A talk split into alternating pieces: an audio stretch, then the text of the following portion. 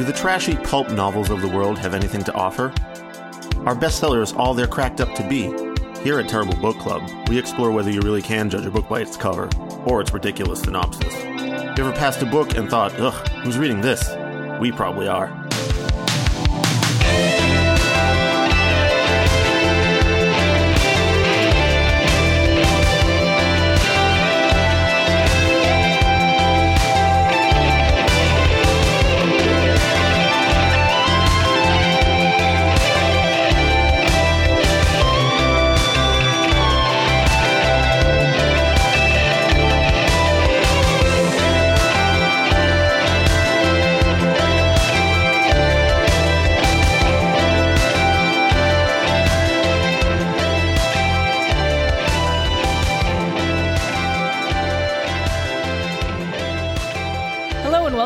Episode 61 of the Terrible Book Club.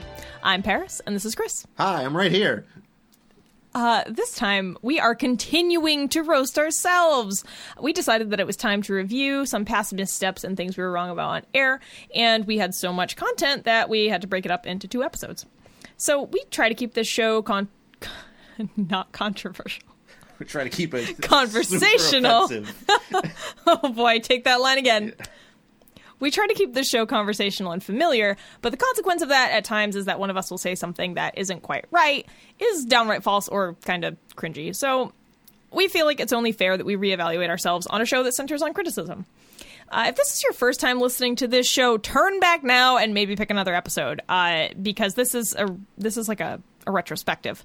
What we usually do here at the Terrible Book Club is we read books that we assume will be bad based on their cover, title, summary, or some combination of the three.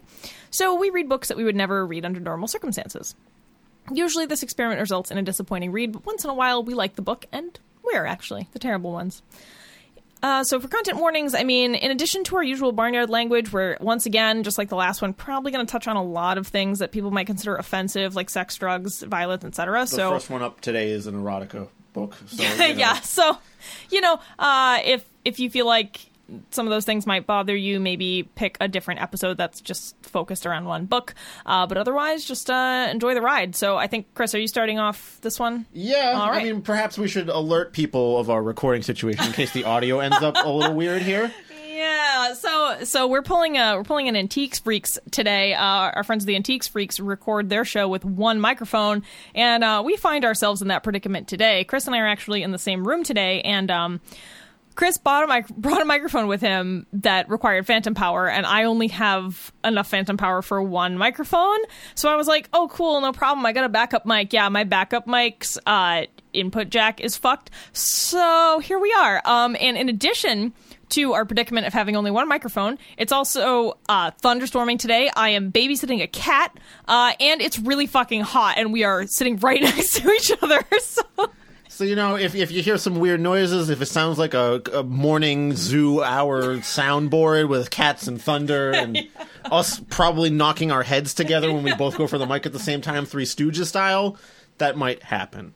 But I am indeed the first one up today. With um, we stopped at episode thirty last time, which didn't really have anything to it because it was our sort of other episode where we sort of went aside like this. Yeah, and episode 31, um, I didn't find anything for, so Chris is going to pick it up with episode 32. Crawfish Baby, which I'm sure we all remember well as the uh, short little um, gay erotica novelette about that had a, a seafood theme to it and jazz. Anyway, we got into a little. Uh, you, you mentioned a story uh, or, a thing about piano legs being considered scandalous by Victorians. Yeah, I knew. I later found out that that was not correct. Well, yeah, indeed. I'm here to correct you Yes. on this one.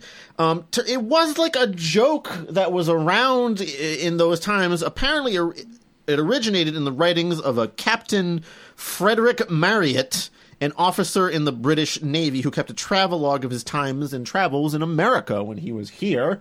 Um, and he made a joke along those lines because the Puritans there were super uptight, and he wrote a joke about how, oh, they had to cover up their piano legs because they were so scandalous.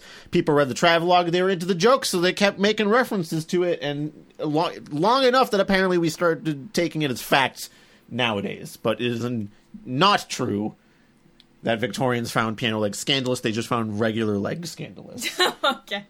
All right. That's still dumb, but le- somewhat less dumb. Uh, so, speaking of Puritans, uh, I covered episode 33, The Betrayal, the first book in the Fear Street saga by R.L. Stine, which we read for my own uh, amusement because I was really into those books as a kid and, like, you know, didn't really remember much about them. So, in that episode, I made a statement about like, oh, they weren't those Puritans. They weren't wearing colors. No way. Yeah, that's I was fucking wrong. I'm an asshole. Uh, Puritans were wearing colors in the U.S. in the late 17th century. Uh, colors were allowed in Puritan times and were in fact worn by the lower classes, whereas black was reserved for the upper class due to the high cost of black dye. So the people in the lower classes, like those living in a village such as Salem Village or the fictional village in this book, um, which is based on Salem, would have very likely been wearing deep reds, deep blues, deep purples, and browns because you could obtain these colors through vegetable based dyes at a low cost. Um, of course, jewelry and other adornment was also reser- was uh, also only reserved for the upper class, so things like scarves, silk, lace, and like you know physical silver and gold jewelry. Um, by the 1690s, though, which is the time that this book takes place, current fashions were kind of eroding Puritan influence, and more and more people were kind of pushing boundaries and d- dressing more ostentatiously. Uh, of course, though, if you lived in like a heavily Puritan settlement, you could still be fined and actually prosecuted and jailed for dressing uh, immodestly or excessively. Um, and this came up in the episode because, well, uh, the jewelry part came up because we were talking about how like it's really weird that the one of the main evil characters, like one of the main bad guys, is wearing this big silver amulet that says like Dominatio per malum on it. We're like, yo, wouldn't somebody have noticed that? And yeah, I'm pr- I kind of call shenanigans on that being included because, I mean, unless he was unless he did a really good job hiding it, which, I mean, the book notes a couple times that people see it, so like. I just feel like he wouldn't have been able to get away with a giant silver amulet, like bejeweled amulet. so, Gotta have that church bling. Yeah. Uh, well, except that wasn't church bling. That was evil bling, Satan bling. Um, the second I question don't that think anyone uses the word bling anymore. By the way, I think I'm like horrendously outdated in the use of that word. yeah, I'm gonna agree with you there. Um, so the second issue that came up during this episode was: Would a town actually carry out a sentence from a magistrate who disappeared under suspicious circumstances? So, in the book, the magistrate, you know, condemns uh, these women to burn at the stake for being witches. Um, and we talked about how that was historically inaccurate because there were never any witch burnings in the U.S. All of the burnings occurred in England. Uh, in the U.S., they had a lot of other creative murders, uh, but none by burning. Mostly drowning, pressing, and, and people being hanged. So, anyway, the magistrate passes the sentence, and then, of course, the magistrate is the evil guy and, like, steals a bunch of money and shit from people and flees in the night. And then the town, like, still carries out the sentence to kill the witches. And so it's like it's a difficult question for someone who's not like a 17th century U.S. legal scholar, right? Um, because it's not just something you can Google and figure out. That being said, from what I've read, it seems pretty likely that they probably would have still carried out the sentence because the magistrate being an evil asshole. Like, I don't think people would have seen those two things as connected, right? It's like, sure, he was an evil asshole, but like witches are super still scary. Right, right. They're still a witch. So yeah, I think they actually probably would have. Of course, if you um, are a Puritan legal scholar, please let us know. Law and Order Puritan Unit, which was a thing that came up in one of my episodes in House uh, in the Dark of the Woods. Actually, Oh yeah, special witches unit. Um, another, it's actually several several questions in this episode. The next one was: uh, Were church services held in Latin at this time? Uh, this is also another question that arose in connection with that amulet we were talking about, where we were saying like, you know, if somebody saw another person wearing this fucking evil ass looking amulet with jewels in it that said Dominatio per malum, like they'd probably know enough Latin to figure out that that was not good, right? Um, so Puritans were highly literate in English since they wanted everyone to be able to read and understand the Bible. Although those who went to school knew Latin, um, it's it's very possible that farming folk in villages likely weren't fluent in Latin, and the sermons were actually probably given in English. Still, there were likely enough learned people in the town to know that Dominatio per malum means power through evil, and wearing, like I just said, wearing a large bejeweled amulet would have been weird enough. Thing that says "Hello, I'm evil" around your neck. yeah. yeah. So yeah, I kind of again I call shenanigans on the amulet. Uh, next, we have the question of was wind Satan?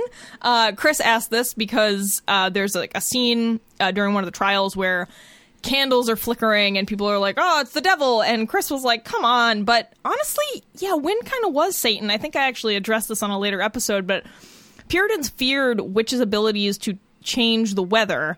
And so, like, a large gust of wind or candles flickering a lot in a courtroom could very well be considered evidence of witchcraft during a trial and further condemn the accused. So, yes, wind is Satan. So don't have a trial on a windy day if you can help it. Right, but the accused can't choose that, so y'all fucked, basically. Uh, another, the last question from this episode was Could you really conceal a secret room in a small one to two room house? Uh, this came up because. one of- Contractor talk with terrible book club. yeah, well, one of the characters uh, had this secret room with all of his like magic stuff in it because he was a witch. And I mean, all right, so I, I will say it is possible. Is it plausible though? Like, I don't know. I mean, if it's a full room, fucking no. But if they mean if by secret room they meant like a secret compartment, like sure, I'm sure that that was possible. But they specifically called it a secret room in the book, and he had like I think enough room to do fucking spell shit in there. So I don't know. I, it's possible like if he was able to build the house without a lot of people around when you know while during its construction then sure i'm sure he could have built a small room like adjacent to a closet or something that no one would have noticed. Um but i i really find that hard to believe because in communities at that time it's not like you were just building a house out in the middle of nowhere. Like this was in a populated village. So i don't know. Again I'll, i'm going to say it's possible. Uh probably not likely but possible. All right that's it for me. Okay. Well, I'm up now with The Stain of Time. Oh fuck! I forgot about this episode. This is the book that is an unauthorized biography of Trent Reznor by a person who who wrote it. Apparently, this is part of the, the question here by suspending a pendulum that pointed to letters that spelled out the book. We had a whole discussion about whether that was possible. Clearly, that's not. However, there was a claim made uh, by the author that um, uh, dowsing techniques like this were used by militaries all the time. Yeah, correct. So I did a little research on this, and while we might, I mean, it depends on what you call dowsing, because dowsing can basically mean any sort of tr- pointing something at something that you think will guide you towards something. And in fact, in fact, there have been many devices sold to police uh, stations, law enforcement, and militaries that are basically bullshit tracking devices for like drugs or paraphernalia or things like that. Okay, okay, so they were sold to them, but like you said, bullshit. So they didn't actually work, right?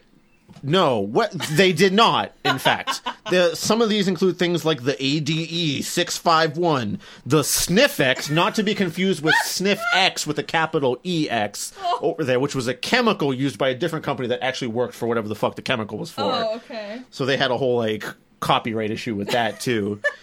there was the GT200 and the Quadro Tracker. All of these things are basically some kind of apparatus with like uh, uh, an antenna that points in a certain direction that's kind of like free spinning.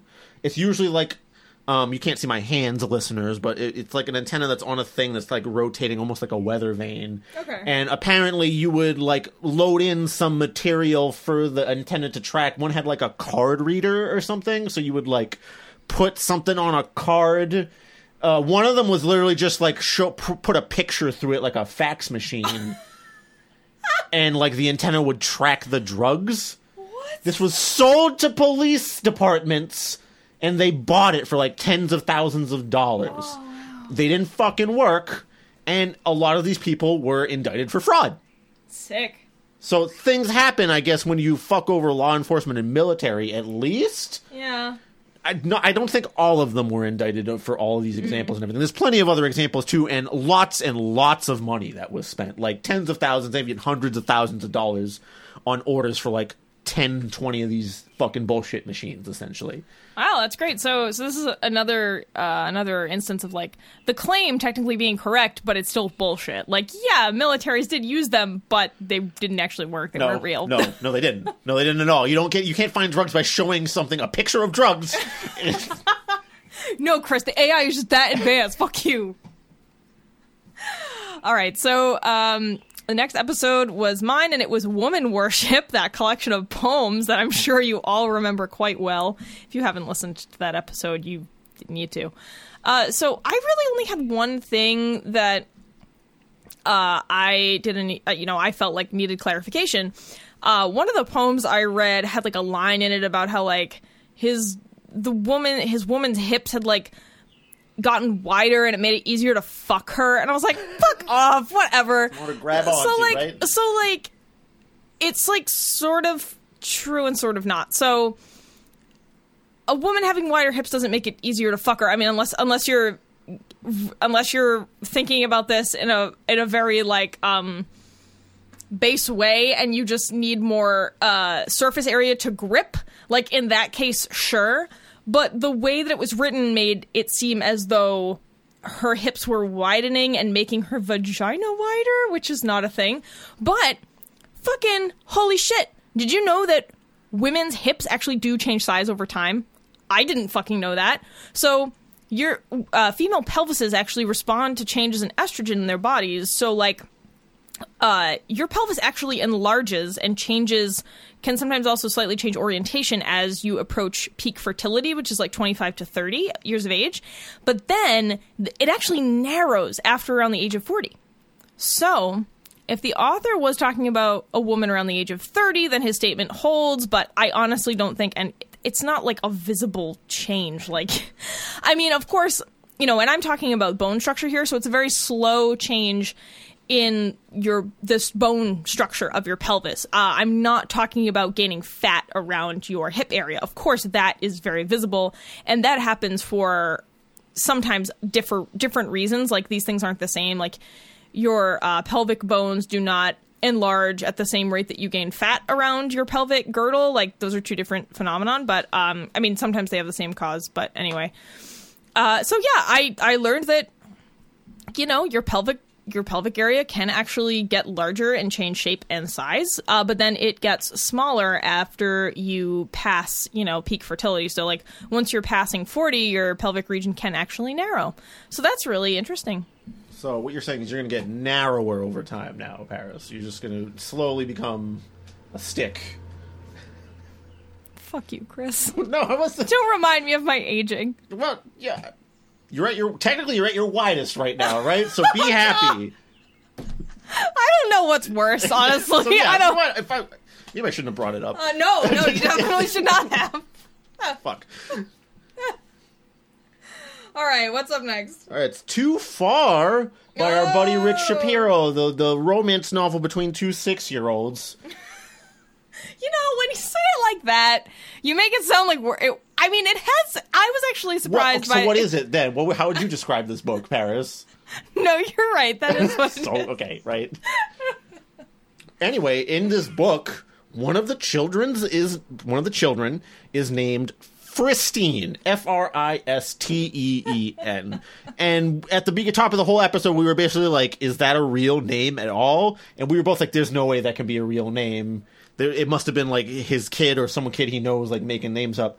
So I went and I just typed Fristine into Google, and it returns like three results, two of which are for Too Far, and one of which is a babynames.com page with just the name Fristine on it. So I'm gonna go ahead and say no, that's a fake name, and I'm gonna my head canons that Rich himself added Fristine to babynames.com somehow. So. Well, didn't I already tell you on the episode that his daughter made it up? Like, I read an interview where he said that his daughter. Yes, but I still wanted to know. Oh, perhaps okay. she had subliminally picked it I up. see. I wanted to be hundred percent sure on this case, and no, it only returns Rich Shapiro and a literally a babynames.com page. So maybe someone read too far and was like, "That's a great name. That's a good baby name." I don't know.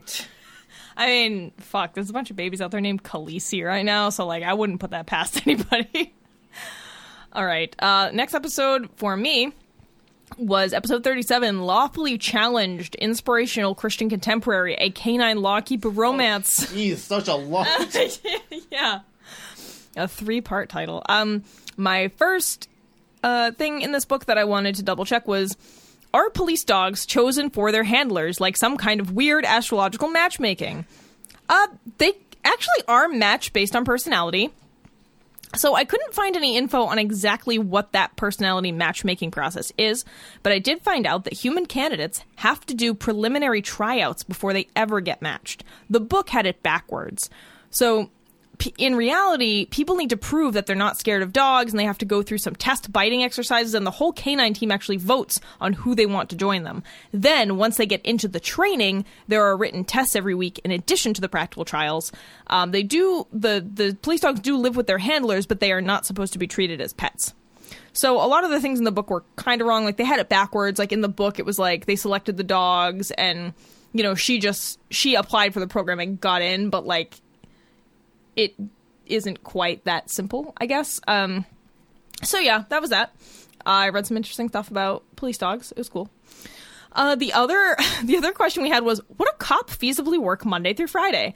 Um, so it's pretty unlikely, but technically it is possible that someone could rotate through a schedule like that, but it probably wouldn't be permanent because I mean cops have to, like there have to be cops all the time constantly and it's not an office job like of course there is some office work involved but like it's I guess I I kind of call shenanigans on that concept in the book. It's pretty unlikely that anyone would be working Monday through Friday as a police officer, even one that's going through like canine training or whatever. So technically possible, but not quite plausible. Well, I mean, we're going to get another dog cop book from you later, so you have a little bonus stuff about dogs for, from that on my end. Next up for me was Johnny Tremain, which actually, that was the one we shared with Antiques Freaks for the first time, and guess what? They know their shit. We didn't really have a lot to correct or capture on that one, to be honest with you. Special shout out to the Antiques Freaks once again over here. We're using your miking technique for this episode, so you're getting a lot of love. Your other episodes coming up here too. Thanks, guys, for bearing with us on those episodes. Yeah, and uh, thanks for thanks for getting everything so uh, so right. Uh, so after that, we have episode 39, which was X Files Antibodies. Uh, so, oh shit, I missed one in this. Oh well did the X Files really have an episode about a baseball playing alien? Because Chris was talking about his only memory of X Files being this episode about a baseball alien, and I was like, "Fuck off, Chris! No way! No, that yeah, that was right. I I knew it. It's, it's seared in my brain as this terrifying moment. Yeah, um, yeah. I mean, I think as much as I'm a huge X Files fan and I watched a bunch of it as a kid, like there's obviously huge gaps in my memory. You know, I don't, I probably haven't seen everything. So, uh, yeah, it was episode 19 of season six, and it is called The Unnatural. So, if you want to also have a horrifying scene of a baseball player turning into an alien and having a, a tearful coming out ceremony with his human friends, there you go. I remember that scene so vividly in my head, Paris. You know what? We should watch it together after this. I, am really interested in seeing it. Um, uh, so, secondly, we we had another quibble with this one where uh, we were wondering if it was reasonable that federal agents could overnight samples to the CDC for testing, and I think that is feasible. Um, I think in the context of the story, it didn't seem super credible that it would rise to the top of the CDC's queue. I think is the thing. So I think they could definitely overnight samples of the CDC as federal agents, but like, I don't know that. I don't know. I feel like they probably have a lot of shit going on, and they were probably like, "What is this fucking robot blood? Like, fuck off," you know. So I don't. I don't. Fucking Mulder's sending in some weird shit again. The last time he sent me what he thought was alien poop, turns out it was just a Swedish fish. Okay, I'm up next with The Angel Wore Fangs, a Deadly Angels book. This was the one about the Vamp Angel, vampire Viking angel. And we had a discussion. I'm just shaking my head because I fucking hated that. Book. It was it was a bad one. It was it was it was just mishmashing so much junk together. It it, it didn't even leave. Anyway, we had a discussion in that about uh, Christianity inspiring early goths or like them actually being very Christian or worshiping Jesus as like the original goth. And I tried to do a little digging on this, and all I really found was there's like an Anne Rice novel that makes a mention of Jesus being a vampire, and there are I did find like a Jehovah's Witness forum that was like positing this as like kind of a fun. They weren't like you know serious about it. It was just like a funny off-topic post in some Jehovah's Witness forum about like, hey, if you think about it, he rose from the dead. There was a whole weird blood thing with him, yada yada yada. But I didn't really find a lot connecting like the original. I, I, and by the way, I'm talking about like goths in terms of like music and aesthetic, not like the Roman goths, which was a completely different thing entirely. Well, so there is I so I'm I don't know enough about it to sit here and like go on about it, but there is a video that explains how we got from the Goths as like a like a tribe of people um to Goths as in present day, like you know, kind of industrial sad music, black attire, Christian imagery. So it all kind of got there's like a a progression of events that led to it all being connected, but like the Spark Notes version, from what I can remember, is that Gothic. So the Goths were a group of people who were eventually converted to Christianity, and then there was there was a style of architecture, um, you know, called Gothic architecture, and it was in reference to it's like barbarian. Like the word Goth was always um, kind of interchangeable with barbarian, you know, and so they were like, oh yes, it's architecture from those places or whatever. And then um, fast forward a couple hundred years or thousand years, I forget, um, and you eventually have authors in you know the 19th 18th 19th or 19th century writing uh, dark gothic stories that take place in this architecture in this gothic architecture that's where like gothic romance novels and gothic novels kind of got their name is because they often were set in buildings like that.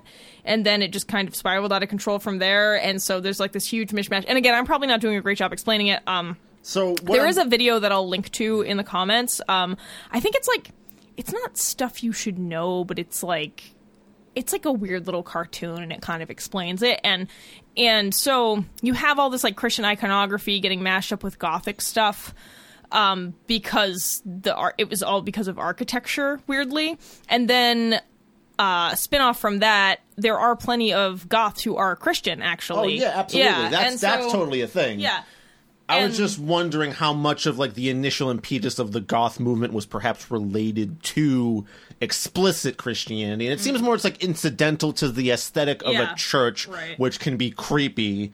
Sort of sort of got a little bit tangled up there, but it's not truly like, hey, the first goths were super Christian or anything, which is what I was kind of hunting for. Yeah, uh, the video is called "A Brief History of Goths." Uh, it's a TED Ed thing, a TED Ed. So I'll TED post. Ed. I'll post the link. I'll post. Post. I'll post the link. right. Anyway, uh, oh yeah, it's you now. Again, because Luckiest Girl Alive, I guess, did not have anything. No, with- I didn't. I didn't find anything. Okay. Um, how I had the second House of Night book, Betrayed, and the first one I failed you because I just reposited stuff that you had said already in the episode because I wasn't listening well. But this is a concern that was part of both uh, House of Night episodes, and that is the use of brown pop to describe soda. So I put brown pop into Google. It returned one single result that was not House of Night related. This was an Urban Dictionary post. If you don't know what Urban Dictionary is, it's just like a place you upload slang terms and your definition for them. Not exactly curated, so you, anyone can upload anything. In um, on January 28th of 2010, user Genghis Green defined brown pop as soda consumed by men in their early to mid 40s, usually reference made by weird high school basketball coaches referring to brown pop as detrimental to an athlete's health. There was also this also popped up in a question on some House of Night forum asking, "Wait, what's brown pop supposed to be exactly?" A lot of people thought it was root beer for some reason. I don't know why.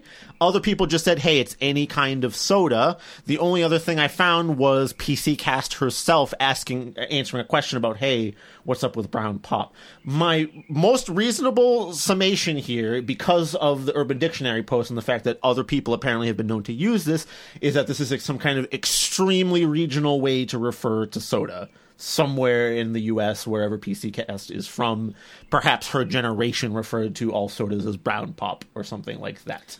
Well, I I mean, from my understanding, yeah, it's a regional idiom from the Midwest in reference to anything that's like cola. Usually, cola is typically what brown pop and I is. tried to specifically search for like hey is this midwestern only or like what region would this be for and I still kept only getting the urban dictionary post and house of night stuff Weird. Huh. I'm guessing it's just one of those things that didn't really cross over out, out of the region too much Yeah, somehow Yeah, I don't know. All because right. because it's it's too general and sounds gross for what soda is. Soda is kind of gross now, actually, Yeah. but like Uh, so I also didn't find anything for crabs a human sacrifice. Uh, so I think everything that was incorrect in that episode we you know got. No, I mean, well, because most of the time we do a decent job of researching things. Yeah. We're really only covering the times that we kind of fucking half-assed it. And I guess it's a lot of times, but like, if you think about how long the show has been around, how many fucking episodes we've done, it's whatever. So it's me again, once more, with Daryl Day Cop Dog book, which I forgot to put the title on. Oh. it's like Small Town Cop Big City Crimes or something. Like, It- yeah, small town cop, big city crimes, a man, his dog, and a badge. oh wow, Yeah. you got it, nailed it. Um, so some of the questions that got brought up here, if we had had a discussion about he lived in Minnesota and he was talking about like cattle farming all the time, and we were, I guess, a little bit doubtful that Minnesota was like big cattle territory. I don't know why. Honestly, we had seem like it. Turns out Minnesota is the 10th largest cattle producing Oh, state, damn. which I mean, I don't know how many cattle producing states there are, but it, you know, number 10 ain't bad out of 50 or whatever. Um, it involve it involves about 2 billion in sales related to cattle or, you know, beef or what have you. They handle 2.4 million heads of cattle a year, and that's the 10th largest state. So, there's a lot of cows. There's a lot of cows, Paris. Yeah, that's way more cows than I thought. I wow, fuck me then. there's 20,000 plus cattle farms in Minnesota. And that's once again the 10th largest state. Wait, twenty thousand farms, not twenty thousand head of cattle? 20,000 farms. I, this was an, a, like a U.S. Agriculture Bureau like survey that I read. I was stunned as well. I'm not. I, I I rounded it down. It was like twenty one thousand or something. Wow, Minnesota. I mean, so is Minnesota like the northern, like cold Texas?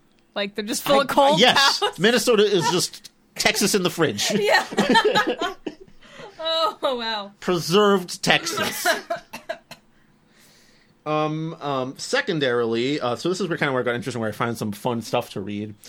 Um, there was another thing where we talked. uh, I guess we made a joke about drug sniffing dogs getting addicted to cocaine because they sniffed it a lot, and I think even Ter- like Terry himself made a reference to like I think Major accidentally sniffed cocaine once or something is what happened. Well, he said, yeah, they were doing a, a raid on a house, or they were like investigate. Yeah, they were doing a raid on a house. He was like, yeah, I'm pretty sure Major actually kind of got addicted to cocaine because he was always like really excited to look for it again. And we were like, oh no, your dog got addicted to coke. Yeah, so I, I looked up, hey, is it possible for, you know, animals to get addicted to certain substances or cocaine?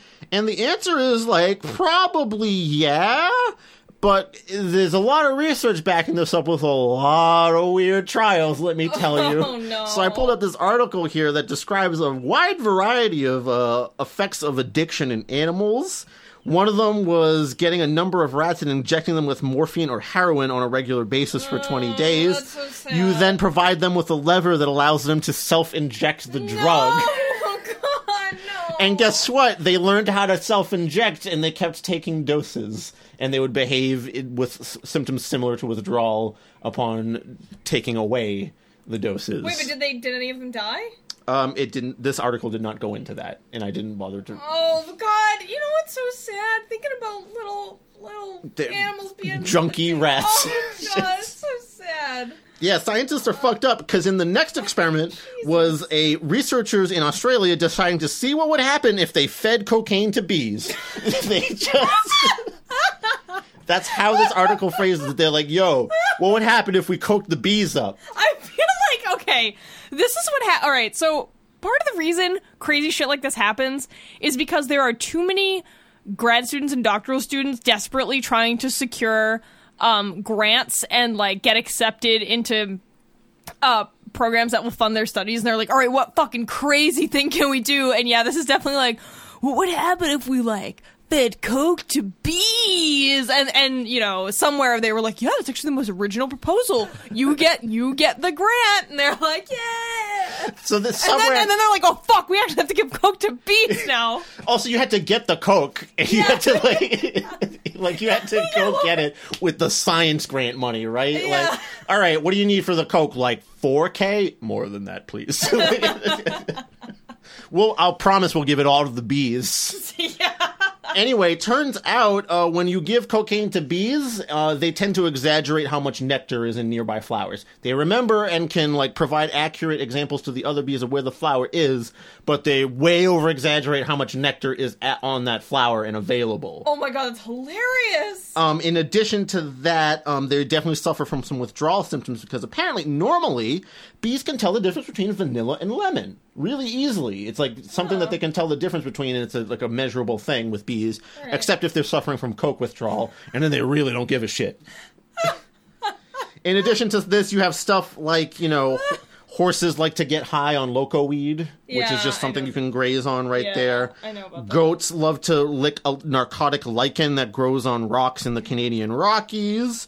Um, in 2010, there was a paper that reported the effects of crystal meth on snail brains. Oh god. So we're- we're just giving any drug to any animal. Again, it's because there's too many people applying for research grants. The madness must end.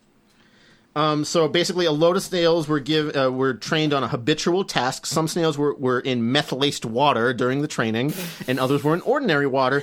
The methed up snails learn tasks more quickly than those in non meth laced water. So a net positive for the snails. Chris, I did not expect you to have such a funny entry today. but no, but finally, but finally, the last one that's the real crowning achievement. I can't even take a sip of my water right now. this is the final uh, experiment here. Sheep have been given methamphetamine to see whether a taser could be used to bring down a human who was high on meth. Oh, so they would Jesus. meth up the sheep and then taser them to see if they still stood up. Sounds like some real fucking crazy science you guys got going on. Jesus Christ. I hate this world. Humans are a fucking plague. Speaking of humans being a plague, there was a Quora question about this as well, and I decided to dug, dig into the answers there. Um, someone asked, um, "Can my dog get addicted to drugs?" User Josh Ma- Manson, drug addict, twenty years dirty, is how he put himself. He, he this is his username on Quora. Excellent. Said, "Yeah, pets can get addicted to drugs very easily. I have had cats that were completely addicted to meth."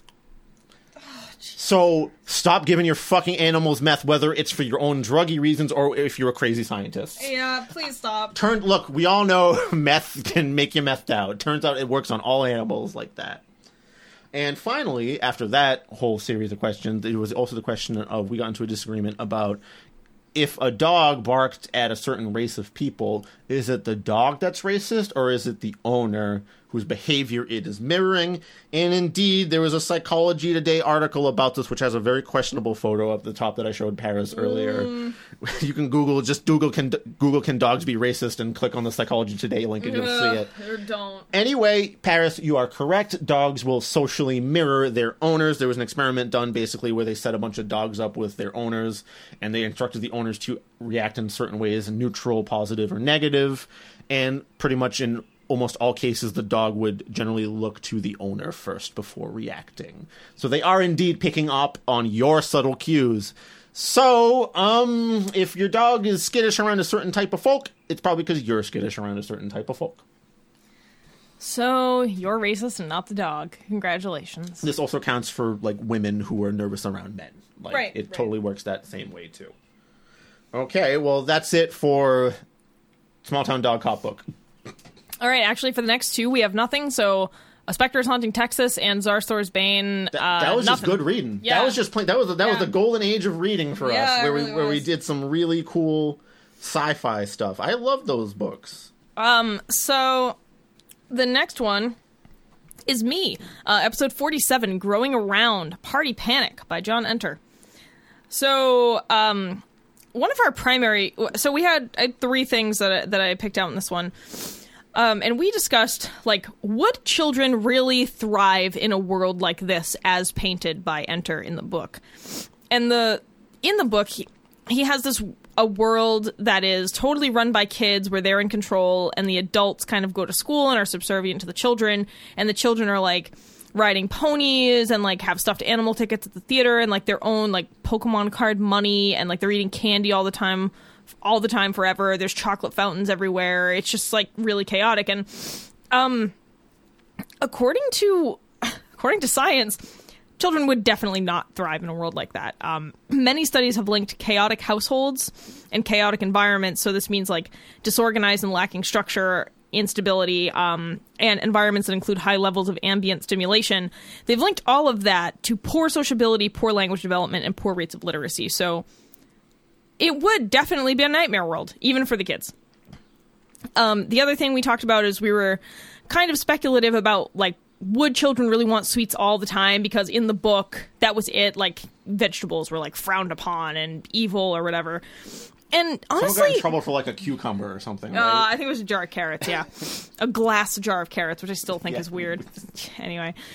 Um and and so this is one of those like no, but so no, children probably children don't want sweets all the time. But children are more disposed to like sweets and salts as well since they need extra calories to develop and traditionally like evolutionarily speaking things heavy in sugar and salt were usually like heavy in calories and you know for most of human history that you know right now we live in an age of convenience but for most of human history things high in salt and sugar were things high in calories and they were prized and so that's why your body always wants those things because it's like oh no we're gonna fucking die man and you're like nah dude we're in a different time and your body's like nah man and it's really hard to break your body All of the Sour Patch ice cream. yeah, ex- yes, yes, exactly. So, like genetically, your body is predisposed to those things, and children even more so because children are growing rapidly.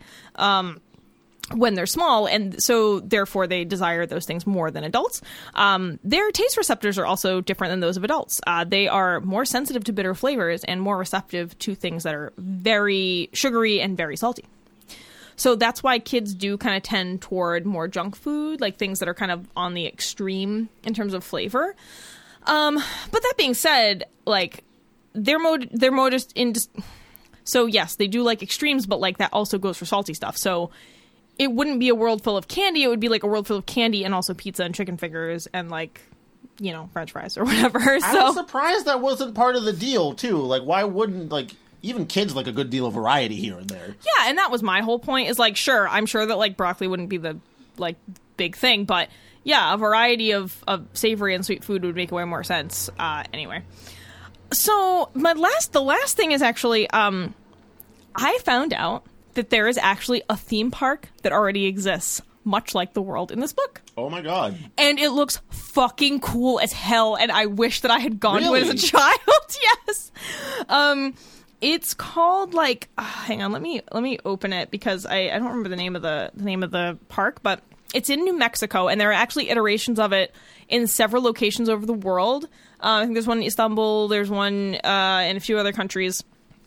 Uh, I'm sorry, there's some. Uh, so Istanbul, Mumbai, Kuala Lumpur, and Tokyo. It's called Kidzania. Uh, it's been open for 15 years. So instead of giving kids rides and stuff, they get to uh, they get to take on like grown up roles in a, a fully realized and scaled down kid world. And it sounds fucking cool. There's a bank, and like if you deposit, like let's say you're like in the Tokyo one, you can deposit kid money in the bank there and withdraw those funds in like the one in Kuala Lumpur. Oh shit! Yeah, they have like their own little um like economic system. And you can so upon entering the world, you get like a check of 50 kid monies. I forget what the currency is called. Um it does say it in here, but I don't remember. Uh Kidzos. They get 50 kidzos as, and and they can choose so they get $50 and it's like, "All right, what are you going to do with this?" So what they can do is they can earn more money and earn a salary by taking on jobs. So they can like be a fake car mechanic or like put out fake fires with real water. Like they can do all this stuff and I was like, "This No, is so setting real shit on fire. All right, I- kid, get in there. You want to earn those kids those or what? Um, and they can drive and rent cars. They have electric vehicles that go around like a, a go kart track, basically. Um, it has its own language. Um, there's like a whole thing. That's kind of astonishing. Dude, it sounds so fucking cool. And I'm just like, holy shit, why didn't I fucking know this? Well, I guess it started 15 years ago. I would have been too old. Oh, I would have been too old. No! Because you can only be the ages of 4 to 14. and I was Oh, 15. Yeah. Shit. It sounds so fucking cool. Um, Yeah, that sounds right as shit. yeah, like, and see what I mean? Like, this is a better vision of the world, I think, than than what the book um, I guess posits. Mr. Enter should have done a theme park instead of. Yeah, so so Kidzania, look it up. Sounds really cool. Um, I haven't looked at any pictures yet, but yeah. So I, I so I guess by bringing this up, all all I mean to do is say that like it is possible to kind of have a concept like this and have it not be a total fucking dystopian hellscape. Ooh, who'd have thunk it? Yeah. All right. Well, I'm up next with another world that's not human based. What's uh, well, ki- ki- kids are humans. Well, you, you know, not not all the way yet, I guess, but they count. They're starter Y- humans. yeah, appetizer human. I mean, You know, like you know, like get the little sea monkeys in the mail. That's Yeah. how kids come, right? Yeah. It's like a powdered substance that you have to I went to water. Catholic school. That's what they told me you have. Like Jesus sends you kids in the mail. Mommy and Daddy love each other very much. They ask Jesus, and he sends them a kid in a package. They send it enough parent box tops in to Yes. Jesus. If you didn't sin, you can get the, oh, your own kid. yeah. All right. So anyway, I had Warrior Cats or Into the Wild. All right. with of the Warrior Cat series.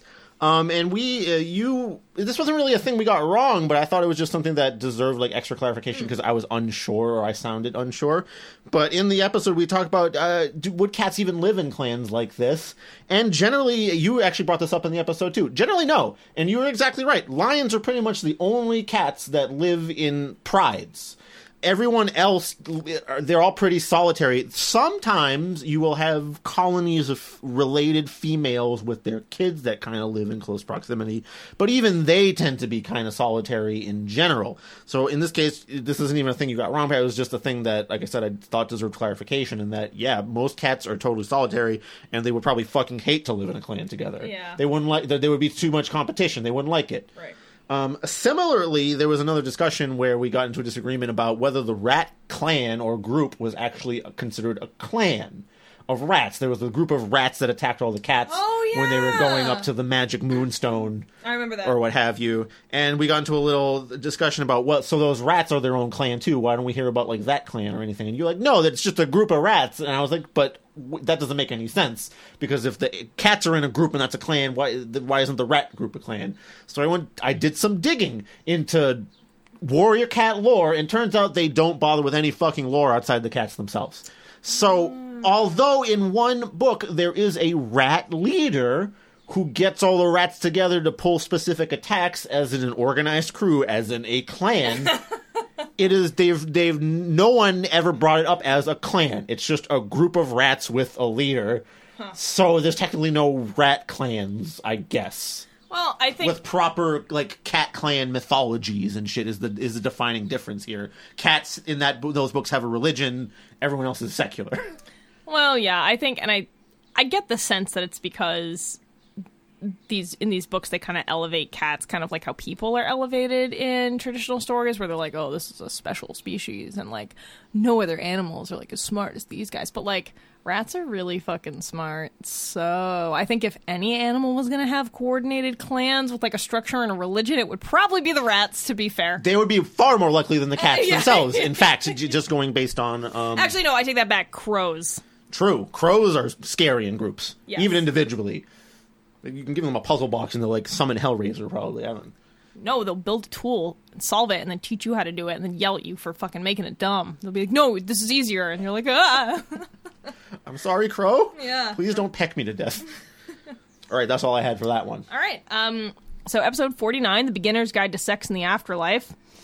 Um, I had a couple of things. So we got into a mild discussion about like we didn't understand why when they were talking about the astral plane in the book they were referencing physical places and chris made a joke about how it was like oh it's just like a viewfinder like glasses you put on you know?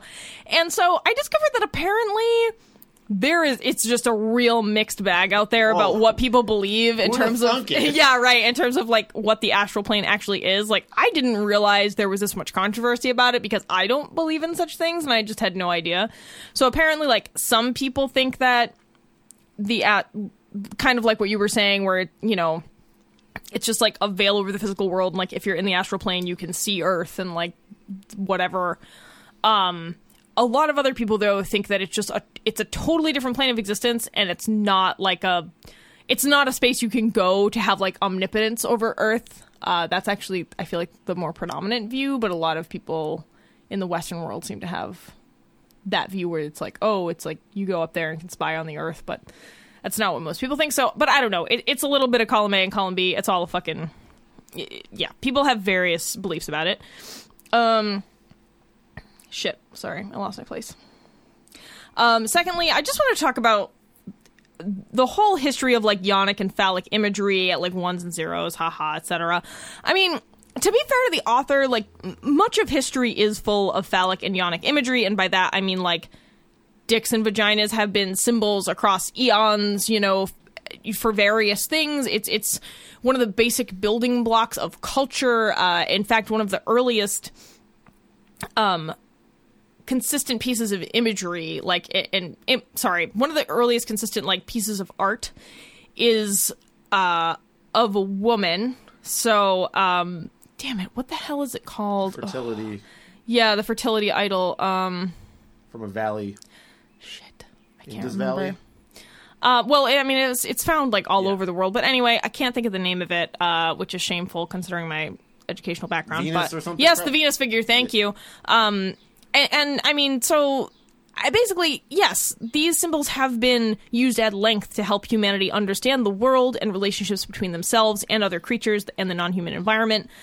However, this guy definitely took these symbols to fucking new lows, and he really just stretched their possible meanings and usefulness to the point of rendering them hollow. And that was why I really didn't. That's why I think we both didn't like the book and found issue took issue with his use of the terms. I mean, we're not saying that you know there's no value in those in that sort of thinking in a way, but it was just really skewed and just used for used for ill in this book, I think. Yeah, if, for, if you don't have the context, if for some reason you haven't listened to that episode, the whole thing with ones and zeros was that one is a dick, zero pussy. You put the one in the zero.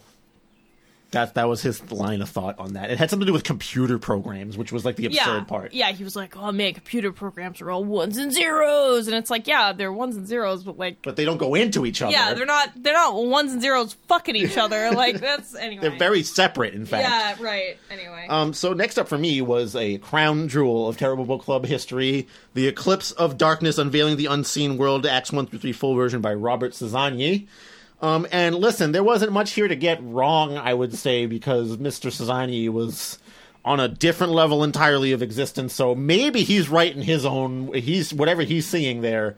Um, but there were two little points. Well, the first one I actually want to put up is the second one I had listed here. Is I want to try to find once and for all is evil Bronick a word? Evil Bronick. Evil Bronick is fucking not. If you put it into Google, you don't even get any results. And then I tried to like kind of put quotes around it, and I just got the un, you know, the unseen world. I just got references to this book, and Robert Cezanne's like IMDb page. Apparently, he did almost get production started on a movie version of this. Some Russian actress was a part of it for like I don't know, and like that was it. I think he like almost hired an actress, and then she realized what was happening. She was like, "No, thanks." wow. The other thing is that the main character's name was Sam Sennett. And we thought that's like sounds like a, a name an alien would make up when they got cornered. They're like, uh, Sam uh, uh, Sennett right Yeah, there. yeah, and I went digging, and I thought, hey, is Senate a real surname, a last name? I did find on Ancestry.com they claim to have access to records of like 18k records of people with the surname Sennett. However, I could not access that without applying for like a pro account with Ancestry.com. Not gonna fucking do that, guys. I'm sorry. I'm not gonna put your patron money towards that one. They claim to have a bunch of records of people with the last name Senate, and they let me see that 24% of those people were farmers. That's that's the. Okay. I mean, yeah, I could I could see it being a last name, but probably just uncommon. There's not Sure. any. There's not anymore. They all died out. Interesting. I guess there's there's none anymore. I don't know. Something happened to those senates. So the, gr- the great unsenating. Uh, all right. The next one was episode 51, The Crucible with the Antiques Freaks, and once again, they they freaked about their antiques and they were right about it all. So I just there was nothing to correct in that one. Just constant antiques freaks. Uh, pats on the back here. Yeah. Great job, guys. So next up for me was Super Mario Bros. 3 Brick by Brick by Bob Chipman, uh, notable YouTube creator and you know content creator with lots of patrons. Yeah. Um, we didn't like this one because it was just a text let's play, which was horrifyingly boring to read.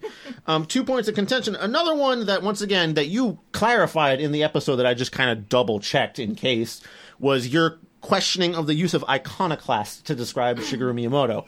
And indeed, an iconoclast is someone that wants to like overthrow old institutions or shake things up a lot. And that's not what Miyamoto was doing at Nintendo. When he got brought on, he specifically was brought on by the president to work on video game shit. And in fact, when his first thing kind of went under and almost like put the whole company under, the the CEO was still like, "Now we're still going to invest in video games." So he was Shigeru was not shaking anything up. I think, and I think he was just trying to say that he was the way he was making games was different from other people. But yeah, I don't think he was trying to like overturn anything. I think he was just like, I have new ideas and new ways to do things. And uh, yeah, to me, that's not an iconoclast. That's just uh, somebody who is who has a lot of ingenuity and Yeah. you know is very creative, right? Which is not an iconoclast. Yeah. The second point here, um, which one we didn't actually, we argued about a little bit if it was possible, his claim that he burned 3,000 to 3,500 calories in like a day or a single workout In a single workout, not Yeah. a day. So that that's that's even more specious. Yeah, so in, in in that case, then yes, indeed, this is practically it's it can happen, but you would have to be like it, we kind of guessed that maybe he was about three hundred pounds. We have no reason to; it's pure speculation. But you would have to be that heavy to burn three thousand calories in like two and a half hours. A normal person, like average weight, average health, um, doing intense cardio for an hour, like swimming, running, biking, hiking, these are all going to burn about 800 calories an hour. So to burn 3,000 calories in one workout session, you would have to be doing constant cardio for four hours straight. I actually think 800 is even a high estimate, to be fair, um, because as a person who exercises and is trying to be less fat, I, I keep track. But this is like deliberately intense cardio, like boxing sessions. yeah, maybe if you were like 200 pounds and you were doing something really intense, yeah, yeah, that makes sense. Like a large man. The only plausible way this could happen is if you did like a 1,000 calorie burning workout and you didn't eat that day. So you didn't take calories in, but you burned your rest rate of calories, which is about 2,000, you know, Yeah. 1,500, 2,000 a day, right. roughly. So that's the only way that could conceivably happen. I just, Bob, you, you probably didn't burn 3,000 calories in one session unless you're like the best weight loss person ever to ever exist that like on their first couple tries or first couple months out they decided to go for four hours straight and i can't imagine that happening because i can barely do a half an hour Uh, yeah, I don't, I don't know. I mean, it's. I guess it's possible. There are two possibilities here, right? That he weighs more than we assumed, which we were we were assuming 300 pounds because he was saying that he was pretty overweight at the time. Um, and who knows? He could have been. He could have. He could have been a short guy and really only been like 220 or 250. Um, or he could have been much heavier than we imagine, right? Um, or yeah, maybe he was just maybe he was just walking on a treadmill for like six hours or something. But anyway, I mean, of course these things are possible, but it did it still sticks out to me as like a sore spot in the book where I'm like, I don't know. it it's very unreasonable to think it really did happen if you did it bob then fucking amazing and you wouldn't like if you think if you're listening to this somehow and you're like they, i i fucking did that these liars then put that on your own like you know you did it Yeah. Yeah, like ultimately it doesn't it doesn't really matter. We just pointed we just wanted to point out. Anyway, get ready for the big meal. This is the like after course after course after course of appetizers. Here's the big old heaping plate of potatoes. Yeah, so, so we're about an hour in, and the next entire hour is going to be about Mazeppa the Wolfhound. I'm not joking. I have so many notes, and this is because Ray Domkovitz, the author, found out about the episode well after we published it and left us a bunch of comments on Facebook. Uh, he was actually, I, I will say, Domkovitz was pretty cool. Uh, thanks. Mostly nice. Yeah, I think I think um, he was no, he was pretty nice about it. Um, I think things got a little snippy later on, but that's my personal. Well, I think he he at first it was very cool. He said, "Oh, I'm really conservative. My my, my wife is really liberal, but we had a real so we had a really good time listening to the episode. I think you know." And I was like, "Yeah, great man, whatever." And I was like, he was like, "Yeah, I think you got guys got a lot of things wrong though." And I was like, "Yeah, it's it's cool, man. Just like tell us what it was." And then he left us this like huge screed of all the things that he thought we were wrong about, and I was like, "Uh oh."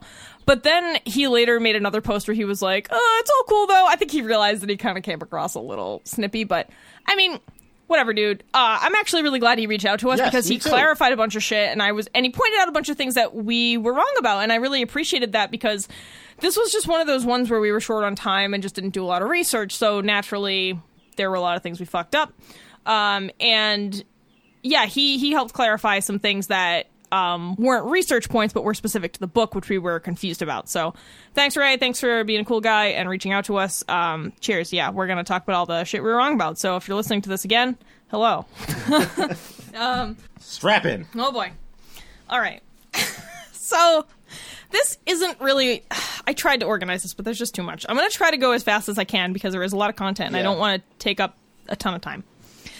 So, are the claims in this book about Salukis true? There are many claims made in the book about Salukis. So, uh, again, these are just, I'm just going to rattle these off. So, um, is it unique to Salukis that they um, are able to pull all four of their legs off the ground when they're running. So while it is true that Salukis do have, um, they do have this ability. It's called a double suspension gait. Wow.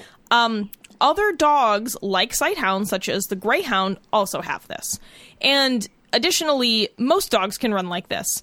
But of course, they sacrifice efficiency because they're not built quite like Salukis. So, like, the advantage is that Salukis have a body as such that when they when they run like this, when they run fast and, and they use their, this double suspension gait, um, they don't sacrifice any speed or efficiency. So um, Salukis are indeed the fastest dog over long distances, with the Greyhound kind of. Some people think the Greyhound is faster over shorter distances, but like it's um, it's debated. It's hot, hot debate. Uh, but yeah, Salukis are the fastest dog over long distances, and they do have a double suspension gait. But again, this isn't like it's not totally unique to Salukis. The unique thing is that they're able to do it and not sacrifice any of their speed or efficiency. Um, did St. Augustine own a Saluki? Uh, I couldn't find anything about him owning any pets, so like probably not, but who knows. Uh, there were there were also some notes in the book about how Salukis were kind of like totally natural and not affected by like human uh, humans breeding them and things like that. And it's not really true. Um, especially in the last couple centuries, they've definitely been bred more conventionally by humans, and and even over the course of history, because dogs like Salukis have lived with humans, they even if humans aren't um, intentionally breeding them, right? Like like Lukey was in the book, even if they're not like finding the right sire and you know and breeding them and eh, for certain traits, like humans are still influencing the evolution of the breed because if they're keeping them as pets or working dogs, they're selecting the dogs that have the traits that they like more, right? You know, so humans are influencing the breed whether it's super intentional or not. And i and i think to say otherwise is eh, you know it's it's skirting towards a falsehood. Um can salukis beat a human or a horse in a race? Absolutely. Apparently they can beat any mammal in a land race of three miles. Damn. yeah they're fucking fast as hell. Yeah look at that. Um, Like cheetahs too? I mean, a cheetah's a mammal, so I'm going to say yes. I know. I probably should have specifically researched the cheetah question, but I'm going to say probably yeah. Um, and there, there were also claims in the book about like Salukis are totally separate and special and unlike any other dog. And so, like, sort of, um, it's kind of a detailed answer. So, I, and again, I'm not a geneticist, but I read a couple of studies where scientists um, kind of ran sequences on dog DNA and they kind of mapped out where certain dogs kind of lay in an evolutionary sense. And there are a couple of basal breeds, uh, so they're considered like the ancient breeds, and they're considered basal because they have less mixed DNA. So these are dogs. These are like the most, um, I don't know, undiluted of of dogs. We have the Basenji, the Sharpei, the Saluki, Akita, Finnish Spitz, and the Eurasier, which I've actually never heard of.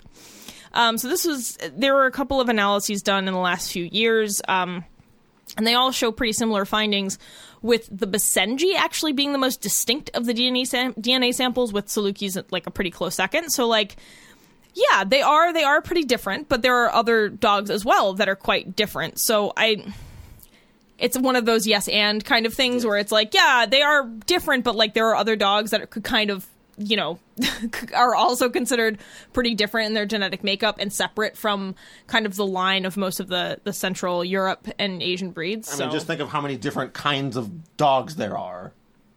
There's there's so many shapes and sizes and snout shapes and all these. Well, no, no, no, Chris. This is slightly different. So these dogs are all, uh, like if you were to look at a, um, like imagine like I'm sure you've all seen like a language tree or like a genetics tree, right? So these are like you have further up the branch. Yeah. So these are like further up the branch, and then all other weird dog breeds are like kind of on kind of all in a group together in a cluster. They're like more closely related and more similar. Ah, Whereas these ant these kind of ancient dog breeds um, have less mixed DNA, so they did. This suggests that they arose separately and and didn't didn't crossbreed with others. So other types of sighthounds like uh, greyhounds or um, I'm trying. God, I'm forgetting. here, no, no, no, no, no, no. Those aren't sighthounds. I'm, I'm saying so. Salukis are actually quite different from other sighthounds because they're they have this other thing, but on the other side of that, there are these other dogs who also kind of have a similar um, like specialness to their DNA. So, um, all right, man, this was a fun one. So when we read this book, we thought the book actually had like four people responsible for it. We had Ray Domkovitz, who was listed as the author, but who seemed to be more of like a compiler who kind of like added a fantastical element to the story. And we thought that um, Makepeace and his daughter um, had compiled these notes and really believed in like Lukey as this mystical ancient woman. And then we thought um, uh, there was a woman who was an editor, like I, was, I think her name was like Mariah Steele or Yeah. something. Like she had a very like Bond villain name. Um, turns out, so the the editor woman was real, but she didn't actually edit the story for content. She just did basic kind of. I guess she must have done like grammar, syntax editing and stuff. Um, but Ray Domkovitz made up everything else. The whole thing was fantasy. So like that was something we didn't understand and the text didn't make clear. It really seemed like those people were real.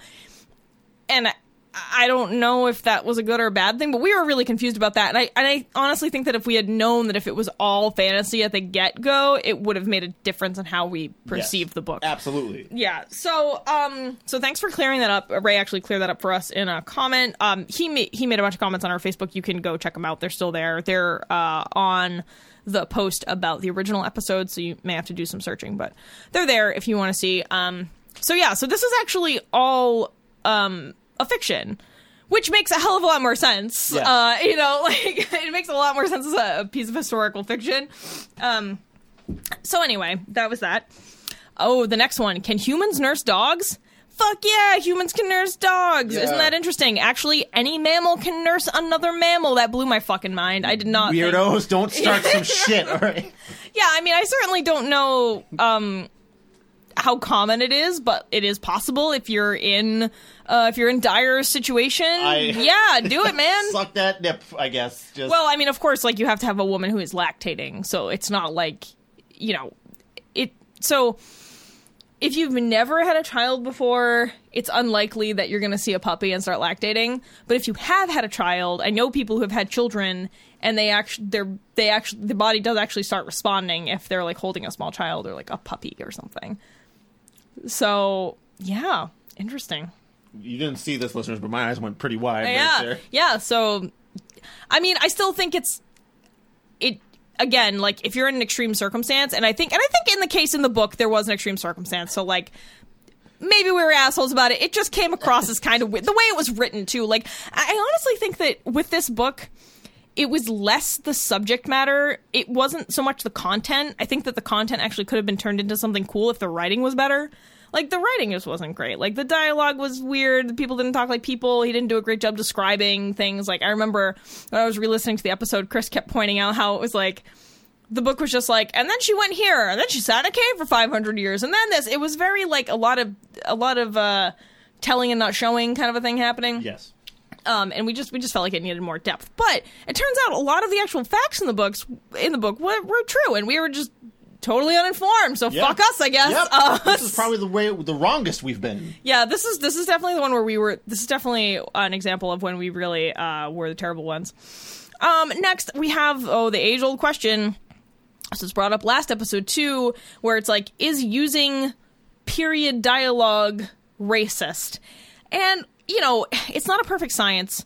I think we just like to see a more accurate representation of people rather than authors trotting out like tropey caricatures because those can come across as racist. Like, and I know that Ray was pretty passionate about saying like he wasn't trying, like he's not racist. It wasn't. That's not what he was going for here. He was just trying to portray, um, in the second part of the book, like it takes place during a time where um there are some ex-slave characters around and just the way that they talk like chris said that it did it did see it did come across as like an old racist cartoon and i know that that's not what ray meant but i just think the dialogue needed a little care you know and and there are ways to you don't have to add these like presumed uh accents and stuff. You can just say the person was a former slave and just write the dialogue as you would anyone else's and then the you know the reader can fill in the blanks if they want to. I mean at least then you're not you're you're avoiding the pot- the potential of offending people and the potential of coming across as racist even if you don't mean to um so yeah that was that was my my part in that Yeah, and again, that this isn't like a, there's a definite line. I think it's just that the way it was done here, it was like th- it was turned up. The knob on it was turned up all the way. Yeah. You could have backed off just a hair or two notches. Is really what it felt like from. so related does the math work out in the book that ex-slaves were or could have still been alive when part two of the book happens and yeah i think it does because the man who was an ex-slave was pretty old i think he was like in his 80s or 90s so yes it would have been possible uh, next question was does luki galanzu's name make sense in sumerian so turns out our understanding of Sumerian is pretty limited, so it might make sense. I honestly think the author did the best he could here. Um, it's really hard to know unless you're a scholar. I so curiously, I do actually know someone who is a scholar of Sumerian and Akkadian cultures, but I couldn't get a hold of him in time for the recording. Um, I'll update you all at another time if I get any new info from him. But yeah, it's prob it's probably fine given the Yeah. fact that like we don't know enough We about can't Sumerian. give him shit for being wrong as much as he can give a shit for you know you know being wrong. I think, and that Yeah, I mean it's it's whatever. yeah. Uh, I remember we were both like, "Come on, man, why is our menstruation scene?" And and it was just a device to get her to the river to find the dog, which I totally get. But like, you could have used a variety of reasons to get her to the river. So like, I don't know why menstruation was the one that was chosen. I mean, I guess it's it's not like there's anything wrong with it. It just That's not a bad choice. It's No. a weird choice. well, and again, if the writing around it had been perhaps more eloquent and less like. And then she was bleeding everywhere and had to clean herself up in the river. It was like, ah, maybe you could have said something, and it, maybe you could have said it in a different way, and it would have been less jarring. Yeah, I think I think that's all it was. People hiding under cows and digging holes to escape the storm. All right, so this was difficult to try to research, and I was unable to find anything. My senses, though, tell me that this makes no sense for a variety of pretty practical reasons. I think I- that's self-explanatory. Yeah, it doesn't like people. I, people at this time. I'm sure that yeah, storms can be serious sometimes, but like you're not going to hide under a cow, and you're certainly not going to dig a hole during a fucking rainstorm to hide in. So like, I that still makes no sense to me. I guess if you're really desperate in a storm and you're also starving, the cow can provide two needs for you, Yeah, as guess. we've discovered. Um, Teppy. so, as funny as that was, diminutives like Tepi and nicknames were common in ancient Egypt, and it does seem like they were actually formed sort of like this.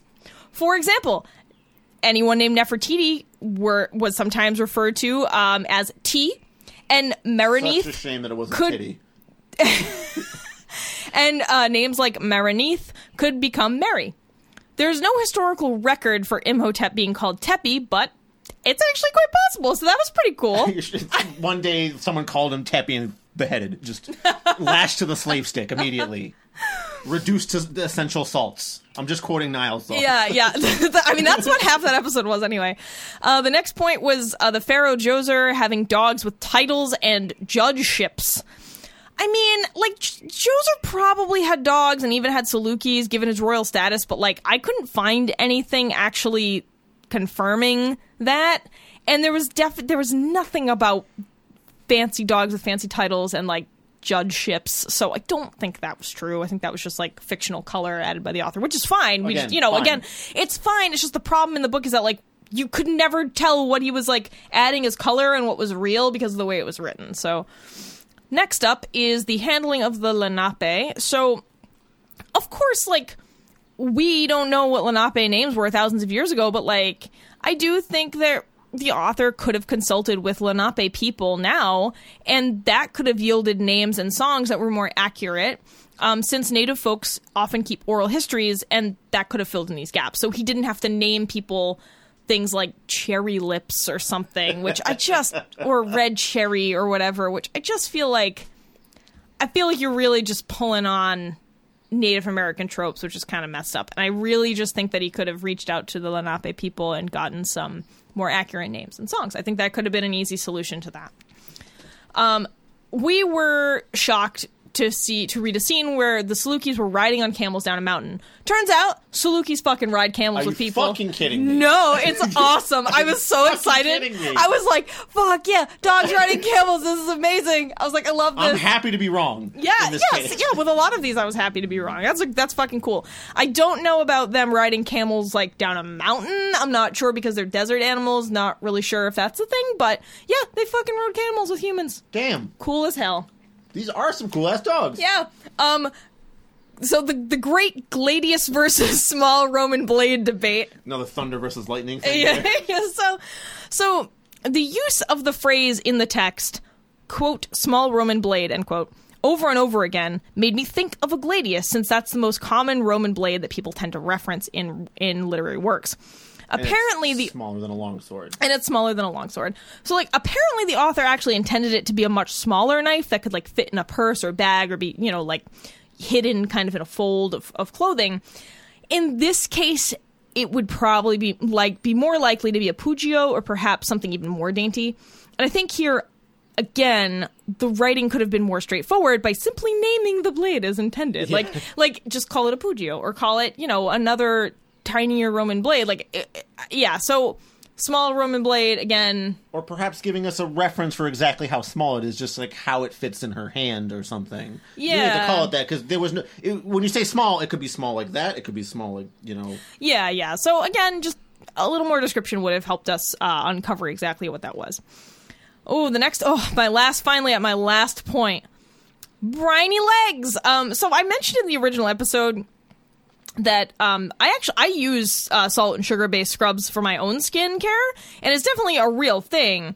Um, I think that our hang up here was just that there were people sitting with their legs in buckets of brine, which just seemed a little odd. I mean, maybe that was like the style of the time in Hippo, like where they were during that scene, but Tie an onion on your belt at the same time. yeah, yeah, tying tied onions to their belts and they stuck their legs in brine. I mean, but you know, scrubbing your legs in with uh, with sea salt is totally great. It's a great exfoliant. It's a it's a pretty harsh one. Um, sugar is slightly lighter. That's actually what I use on my face. So like, totally. I, I just again, yeah, I was just like, I don't know if sitting in buckets of brine is kind of weird. Like, I feel like you would be scrubbing Nice your leg with it. legs for Um, but you know, overall, yeah, that was fine. Um, so I'm I'm actually I'm sure that there were other things that Ray pointed out, but I only had so much time. Uh, we ran over a lot of things there, and again, if you're curious, you can go read his comment and see what we got wrong. But I I think I got all the major ones. yeah. I think That- I think we're I read good. over that comment too, and that, you pretty much got all of it. Woohoo! We made it through Mazeppa. That's it. so we're, we're not um, too far off from the end here. all right, Chris I'm is up next. here with uh, 101 weapons for women, Woo! Which was also another episode where we had uh, some uh, informed opinion from Paul. So he generally had a lot of decent things to say about martial arts and effectiveness of certain techniques, and generally what research I could find on that stuff was sound. Um, the one thing that we had issue with was descriptions of someone piercing skin with a straw. Or like through the neck, or sometimes even like the heart. I Yeah. think something like that. And we were very incredulous about this, even more incredulous than the magazine pages being able to use to slice people. I did a little research on that. Like, yeah, maybe you could get a few nasty paper cuts with a particular magazine swipe or whatever, but the straw through the skin was more unbelievable. And uh, so turns out there's sort of this popular science experiment that you do with like kids or something. You take a potato, raw potato, pretty tough skin, um, and you take a straw. If you try to stab it with the straw regular, just like holding it like fist style, and you stab it, obviously the straw is going to bend. It's not going to get through the tough skin. Maybe you can get a little bit through. Turns Okay, out, yep. if you cover the end of the straw with your thumb, it can easily stab through the potato. Are you fucking serious? Like an uncooked potato? Yes. What the fuck? What Yes. are the what are the mechanics? What are the physical when mechanics you are here? covering the end of the straw with your thumb, when you go to do the stab, the air in the straw has nowhere, it cannot escape through the top, so it becomes compressed. Thus, when you stab it downward, it has less space to go except for to the side, thus strengthening the sides of the straw so it does not give as you push the straw into the potato. I, I kind of want to get a straw and have you try to stab me right now. Paris, I'm not going to kill you. So I couldn't find. I, I searched for like people stabbed with straws or like straw injuries or something. The only thing I could find was a news article claiming that someone died after they tried to stab a Capri Sun pouch and they hit their brachial artery and like killed themselves or something. I do not think this article was real. The only source it was on was some website called Empire News with oh. no sources, no other things. I googled the name given of the person who died, a Cole York, a 26 year old from New York, apparently. Yeah, that seems really fake. Yeah, it. So I think this was just some kind of weird. Hey, we'll drum up some weird news and get clicks for our ads on this thing. So they got my fucking click, but there was no other references to any injuries I could find with straw stabbing. I love how our our like internet presence has been irreparably damaged by our participation in this show. Because the amount of bizarre shit that I've had to Google, oh man, Yeah, I was getting Capri Sun ads for like a day after yeah, that. so- yeah, our internet legacy is destroyed by the Terrible Book Club. So t- turns out maybe a t- potato's pretty tough. You're not going to be getting through bone, but you could maybe get through some skin. I feel like you could superficially get through a Yeah, layer to a skin. I don't think you could stab a heart. I don't no, think you could. You're not. I- you're not no. getting into the heart most likely. I mean, I don't know what the hardness difference between potato and flesh is, and I don't, I'm not going to run the test. I'm not unethical, so I'm not giving meth to sheep or whatever.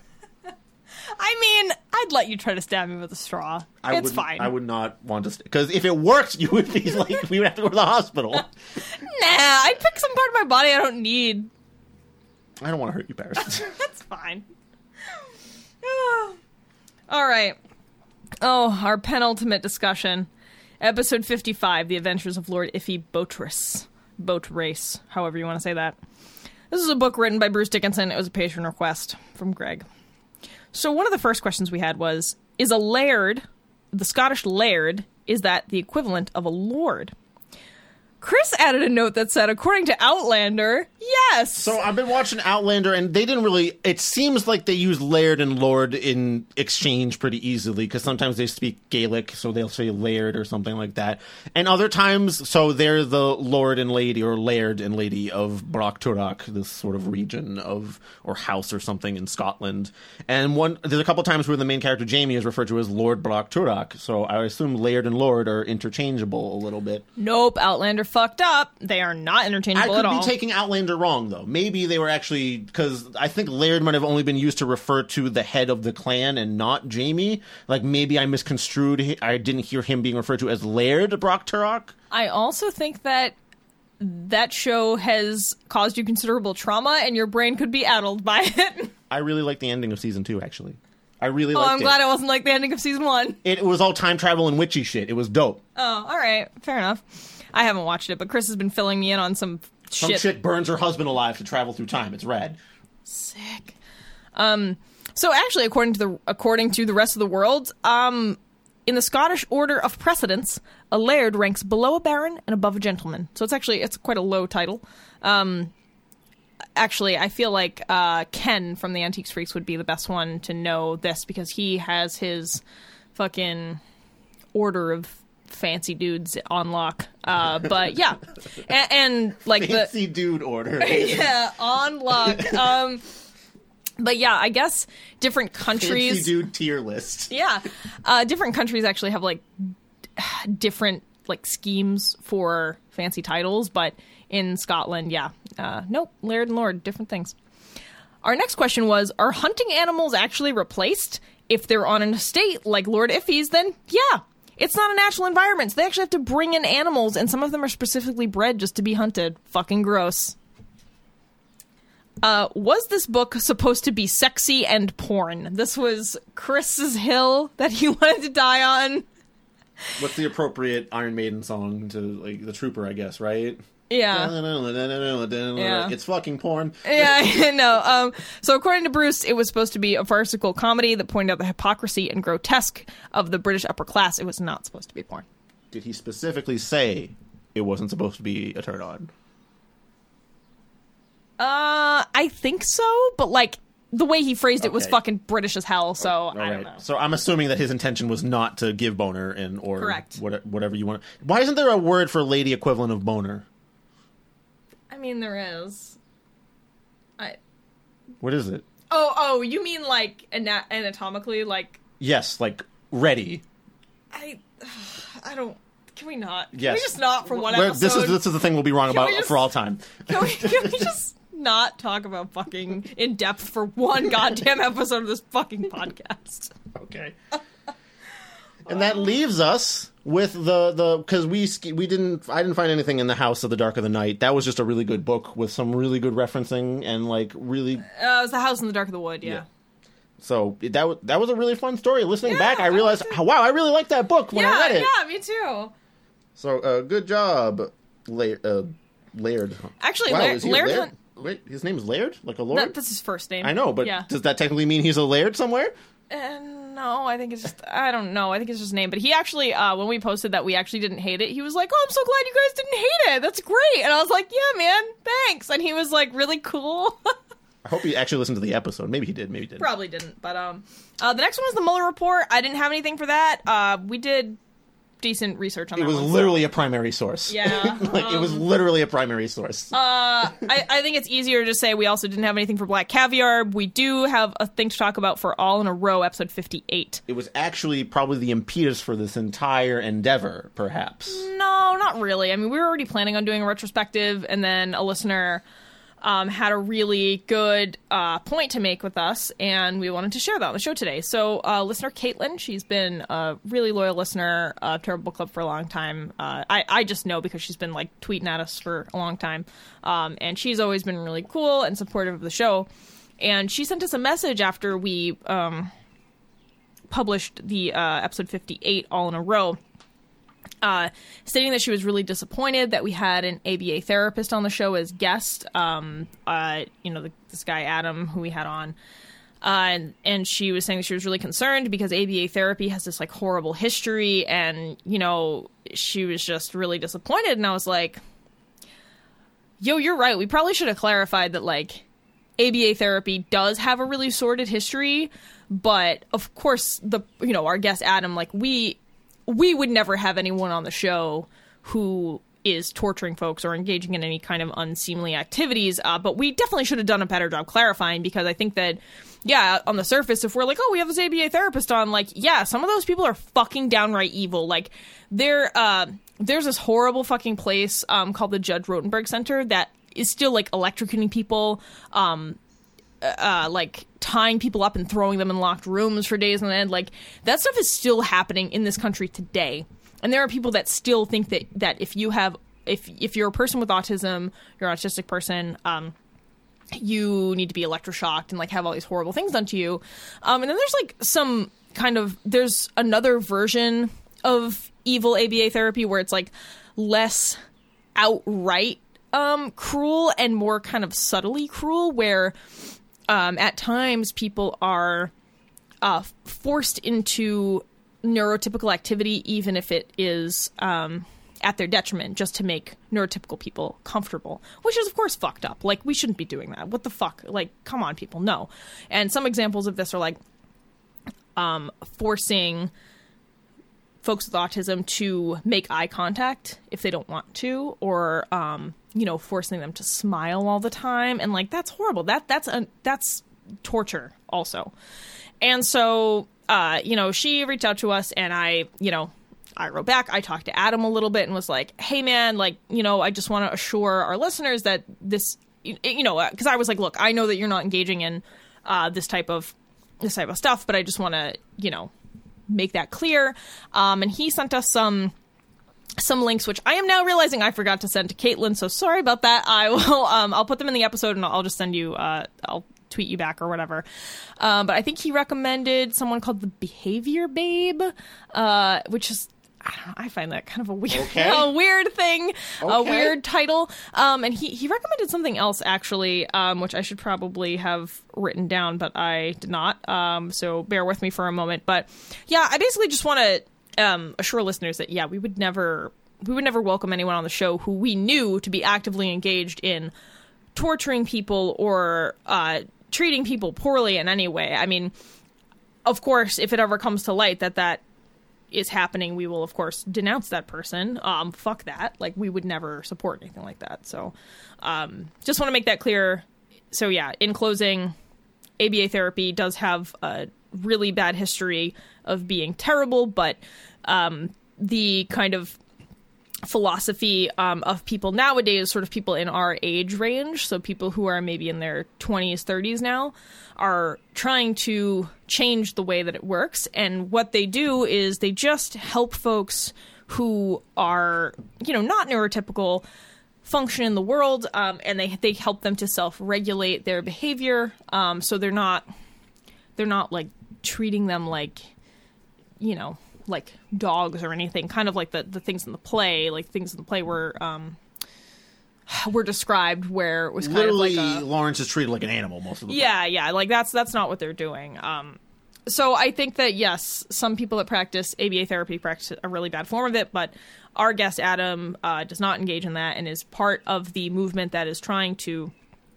uh, be more useful to folks who are not neurologically typical um, and just kind of help them exist better in the world and improve their lives like the the, the whole thing kind of uh, how Adam described it to me was like his whole reason for doing this is to improve their lives, not not to make more not to make the rest of the neurotypical world comfortable. It's to make people who are not neurologically typical more comfortable in in the world and not to force them into a mold but to just kind of help them move around that mold, I guess. Um I know I guess this is kind of a hard thing to describe, but yeah, I, I yeah. Again, just wanted to specify that like, yeah, we're uh, not trying to have assholes on the show, not trying to put shitty um, shitty beliefs forward. We would never do that. Uh, so thank you very much to Caitlin for pointing that out to us. Uh, Yeah, we, yeah. please voice your opinions like that if you do have reason to be troubled by someone we have on or something we talk about. Um, and that's about wrapping it up, I would say. Um, like we said, Black Carrier didn't really have much to be wrong about there. So that's uh, there you go. We've after like three and a half, four hours, we've hopefully cataloged as much as we can of, of all the times we were slightly or massively wrong. Yeah, I mean, of course, there's always a chance we miss something. Um, I will say, listening to episodes of myself talking for weeks at a time was fucking torture, and I really never want to do this again. I didn't like it either. I, I maybe we're not going to do this again, but who knows? At least we'll have a smaller backlog next time. yeah, hopefully. Uh, so this is closing. Uh, so before we go, we'd just like to thank our Patreon supporters, and those folks are Dari, Greg, Will, Veronica, Dee, Jared, Lynn, Sinna, Jakub, Torben, aka Duck King, Bobby Blackcat, Jensina, and Ayame. These folks make each and every episode of Terrible Book Club possible and have just helped us fund a first run of TBC bookmarks, which have actually been sent out into the world for our patrons. So if you would like a bookmark, you can become a patron. If you want to help support the show, you can become a patron. It includes the bookmark. I really didn't plan this very well. Uh, this is not a great. It's not a great ending. Uh, but um, if you want to join the illustrious list of names that we read uh, during the show, you can join our Patreon at patreon.com slash join slash terrible book club. At the $5 a month level or higher, you can enjoy special video segments and what is essentially uh, Mystery Science Theater 3000 with me and Chris, where we watch movies or TV show companions to books we've read on the podcast. Um, sometimes we also do things outside of that. So, like right now, we're watching the OA, we're watching the second season of it. That's been really entertaining. Uh, you can also do us a favor and download the Radio Public app and listen to us on there. That helps us passively generate income for the show. Um, and if you want to reach out to us, you can reach out to us and say hi and interact with us. We're on Twitter, Instagram, Goodreads, or Facebook. You can also send an email to us at terriblebookclub at gmail.com. If you haven't done so, it's also helpful if you review the show or just share it somewhere on social media, tell your friends, etc. I'm really hot and tired of talking about mistakes I've made. So I'm going to go away now. Close this book forever. Yep. Uh, we are actually about to record um, a video segment for the Patreon right now. So I'm so ready. It's in the room with air conditioning. yeah, I know. Uh, so yeah, thank you for tuning into this bonus episode, and we'll see you next week for a real episode for the month of Maradonia. The month of Maradona. I don't know what I was doing something crazy. I don't, Wait, what was the what? Maradonia?